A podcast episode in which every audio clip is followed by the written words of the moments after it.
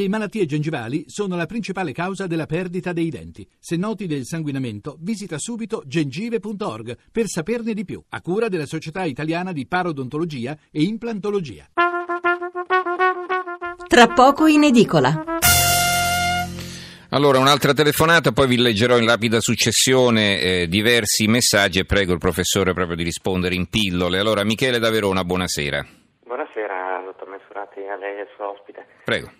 Eh, io chiamavo perché eh, sono, mh, a proposito del fatto che eh, non ci sia una controparte che possa dire anche eh, qua non si tratta di, ehm, di controbattere eh, risultati scientifici che sono sotto gli occhi di tutti e che nessuno può discutere, ma si tratta anche di dare un attimo una visione un po' diversa e di vedere e di cogliere quegli aspetti che sono altrettanto oggettivi e che eh, una persona che magari non la pensa come l'ospite che ha invitato è in grado di fare. Eh, lo dico perché eh, io chiamo da Verona. A Verona ci sono due persone, due che ormai sono adulti e che hanno fatto una battaglia durata mesi, una battaglia che ai, ai tempi, anni 90, ha fatto scalpore e che ha portato ad una legge, la legge 210 del 92, eh, per il rimborso eh, dei danni eh, causati dai vaccini. Quindi vuol dire eh, che queste due persone, io le conosco personalmente, sono, hanno fatto una battaglia enorme. Che danni hanno avuto? Lo sa? Scusi? Che danni hanno avuto? Sì, hanno avuto... No, no, dico quali sono, danni? Mm eh, subito dopo, tanto è vero che hanno fatto questa legge, quindi non è un... No, no, no, Michele, no, no, ma io non sto mettendo in dubbio, stavo solo chiedendo che danni hanno avuto. Sì. Allora sono, eh, non credo siano autistici, sono comunque eh, mh, gravemente disabili, uno sicuramente, anche, e un altro non so se addirittura è morto, adesso non ricordo perché non ho avuto il tempo di, di rivedere adesso la cosa, uh-huh. ma eh, li conosco personalmente, sono due fratelli eh, che eh, prima uno e poi l'altro, a seguito dei vaccini, hanno avuto proprio, ma che è stato stabilito da processi e che ha portato proprio a questa legge eh, 210 del 92. Il padre ha fatto una battaglia enorme e quindi, per carità, non si vuole mettere in discussione la scienza, però io credo che per onestà intellettuale sia anche giusto eh, preoccuparsi di quelle eh, sfumature che altre persone con una sensibilità diversa sanno cogliere. E mi dispiace che mi è piaciuto molto l'intervento di chi ha detto la libertà di cura, è quello il discorso. Non, eh, non possiamo allinearci tutti su una stessa eh, linea e dire eh, vabbè, quelli che hanno i danni da vaccino si arrangiano, sono, sono danni collaterali, li accettiamo perché la maggioranza delle persone sta bene. Allora siamo in una società che ha delle eh, possibilità anche di, di, occuparsi di queste persone. Non siamo più nel 1800 in cui i problemi erano trovare il pane quotidiano, abbiamo il superfluo. Allora è giusto che una certa quantità di energie eh, venga anche spesa per preoccuparsi di questi problemi. Perfetto, Michele. La sensibilità mm. coglie Va bene Michele. Che è più sfortunato Michele. queste due persone di Verona. Sì, va bene Michele, grazie. È chiaro il suo intervento. Allora, eh, professor Grignolio, se vogliamo rispondere all'ascoltatore, poi come le dicevo le, le leggerò alcuni messaggi. Prego.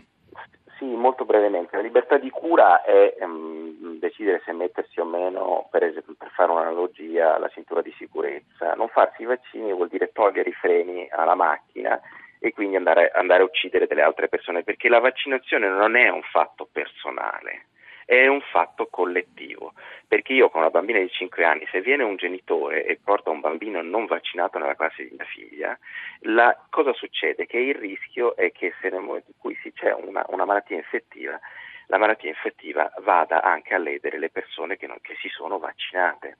Quindi si, infatti si chiama immunità di gruppo, solo se tutti siamo vaccinati al 95% la, cioè la possibilità appunto viene eliminata che le, le, malattie infettive si distribuiscano.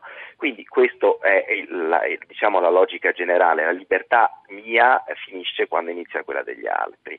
Ora è, è vero, infatti esiste anche l'articolo 32 della Costituzione che prevede appunto, sì è vero che noi ci possiamo curare come vogliamo, ma esiste anche l'obbligatorietà Ora, che esistono i danni da vaccino, eh, eh, questo si sa, no? Io, nessuno l'ha mai, l'ha mai diciamo, omesso questo.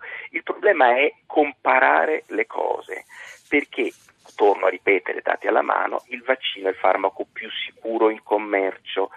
Allora, siccome ci sono 35.000 morti l'anno negli Stati Uniti dall'uso di FANS, quindi ripeto, farmaci antisteroidei come appunto la, la, l'aspirina, l'Aulin e tutti questi altri farmaci qui, e, e in Spagna sono più o meno la metà, Licioccana, cioè qualsiasi trattamento medico prevede un rischio, perché sui vaccini c'è, il, il, il, la, c'è questa previsione del, eh, del, del, rimborso. Perché questa, è stata fatta questa legge? Perché è l'unico trattamento farmacologico che viene imposto dallo Stato. Uh-huh. E quindi correttamente lo Stato, nel momento in cui ti obbliga a un trattamento per il bene comune, deve prevedere che qualsiasi eventuale rischio tu incorra, naturalmente in questo caso è a spese dello Stato la cura. Mi pare un, un ragionamento assolutamente corretto, ma i dati eh, sono pienamente disponibili in Italia come in tutto il resto del mondo e io sfido l'interlocutore o qualsiasi altro a dimostrare che i dati non sono quelli che ho detto, cioè il rischio di un effetto, una conseguenza grave che può portare cioè, diciamo, a conferenza ma non alla morte in un, un, caso su un milione o due e poi invito qualsiasi altro ascoltatore a vedere quali sono i danni di qualsiasi altro trattamento farmacologico. Cioè, bisogna capire che le cose a costo zero non esistono, anche andare al lavoro con la macchina comporta un rischio. Allora, mi raccomando la sintesi ora. Eh. Allora, ehm, Domenico da Bologna, eh, il professore diceva che sono morti in 10 di meningite, ci si può vaccinare? Certamente. Quindi il vaccino per la meningite esiste, tra l'altro è stata fatta una campagna vaccinale in eh, Toscana, eh, questo lo, lo sappiamo.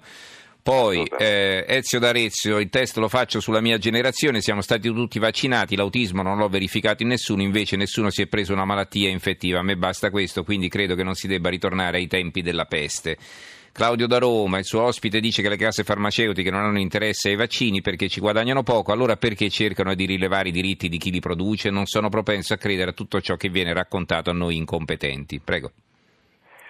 No, appunto, no, trovo che invece sia molto logico, cioè non puntano più per fare la ricerca perché non gli conviene. La ricerca è molto però, costosa, ricordiamo. La ricerca è molto costosa, ci vogliono 12 anni per tirare fuori un farmaco, sostanzialmente da 10.000 molecole ne deve uscire una, quindi viene lasciato le biotech e le piccole biotech quando riescono a far trovare qualcosa alcune case farmaceutiche si, si comprano il brevetto, anche eh, decidere, eh certo. si comprano il brevetto può anche decidere di produrlo da solo insomma questo ci sono casi e casi ci sono casi in cui le grandi multinazionali lo comprano casi in cui le piccole biotech vogliono produrlo in, in, privatamente. Marco D'Anzio secondo me questa tesi, questa tesi della Brigliadori e Redroni sono frutto del benessere e dello spettacolo. Gente che abusa della libertà di opinione la spagnola nel 1918 ha fatto vittime come una guerra mondiale la carenza di fame crea vegani e antivaccinatori.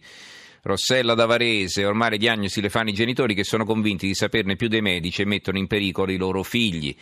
Maria Amelia da Milano, i vaccini possono essere la causa dell'aumento delle allergie e se aumentano gli allergici diminuisce la possibilità di essere vaccinati? C'è una relazione su questo, professore? Non, se, no, cito nel libro moltissimi studi, non c'è alcuna relazione fra l'aumento di, di queste malattie e le vaccinazioni. Sono stati fatti degli studi molto estesi, assolutamente no. Allora, eh, dunque, Massimo da Vigevano, perché non si incomincia ad escludere dall'iscrizione scolastica di questi piccoli inconsapevoli, incolpevoli potenziali omicidi dei bambini non vaccinati? Eh, vabbè, omicidi forse è una parola grossa, certo, se uno si prende una malattia esantematica solo perché il eh, vicino non si è vaccinato. Qui ricordiamo chiaro che se tu, tu sei vaccinato la malattia non la prendi, però ci sono bambini che non possono essere vaccinati per motivi loro, insomma, per, per un, proprio per Costituzione, quindi quelli sono particolarmente a rischio. Se, se la, malattia, la, malattia, si diffonde nell'ambiente circostante è facilissimo che la prendano. Eh, allora, a proposito delle vaccinazioni scolastiche, l'obbligo, poi tra l'altro ci sono alcune regioni che appunto prevedono la libertà di scelta, la libertà di, di scelta di vaccinarsi o meno, no, professore? Sì, assolutamente. Il Veneto in questo senso, come diceva l'ascoltatore prima, è stato è stato guida, però bisogna dire che accanto a questo le ASL venete però seguono molto la popolazione, quindi diciamo in questo caso il Veneto ha bilanciato, anche l'Emilia Romagna ha una posizione piuttosto lasca su questo e anche il Trentino. Eh, quindi, e infatti sono tutte regioni in cui insomma, ci sono, ci sono diversi, diversi, problemi insomma, con le vaccinazioni. Il calo ha fatto riemergere diverse, diverse malattie infettive. Ci dobbiamo fermare qui, avremmo potuto anche continuare, ma insomma dobbiamo dare spazio anche agli altri argomenti. Io ringrazio e saluto il nostro ospite, il professor Andrea Grignolio, docente di storia della medicina all'Università La Sapienza di Roma e autore di questo libro davvero interessante risponde alle domande che ci siamo posti anche a tante altre. Il titolo è Chi ha paura dei vaccini è eh, edito pochi, pochi giorni fa, è uscito adesso in libreria da Codice Edizioni. Professore, grazie allora e buonanotte.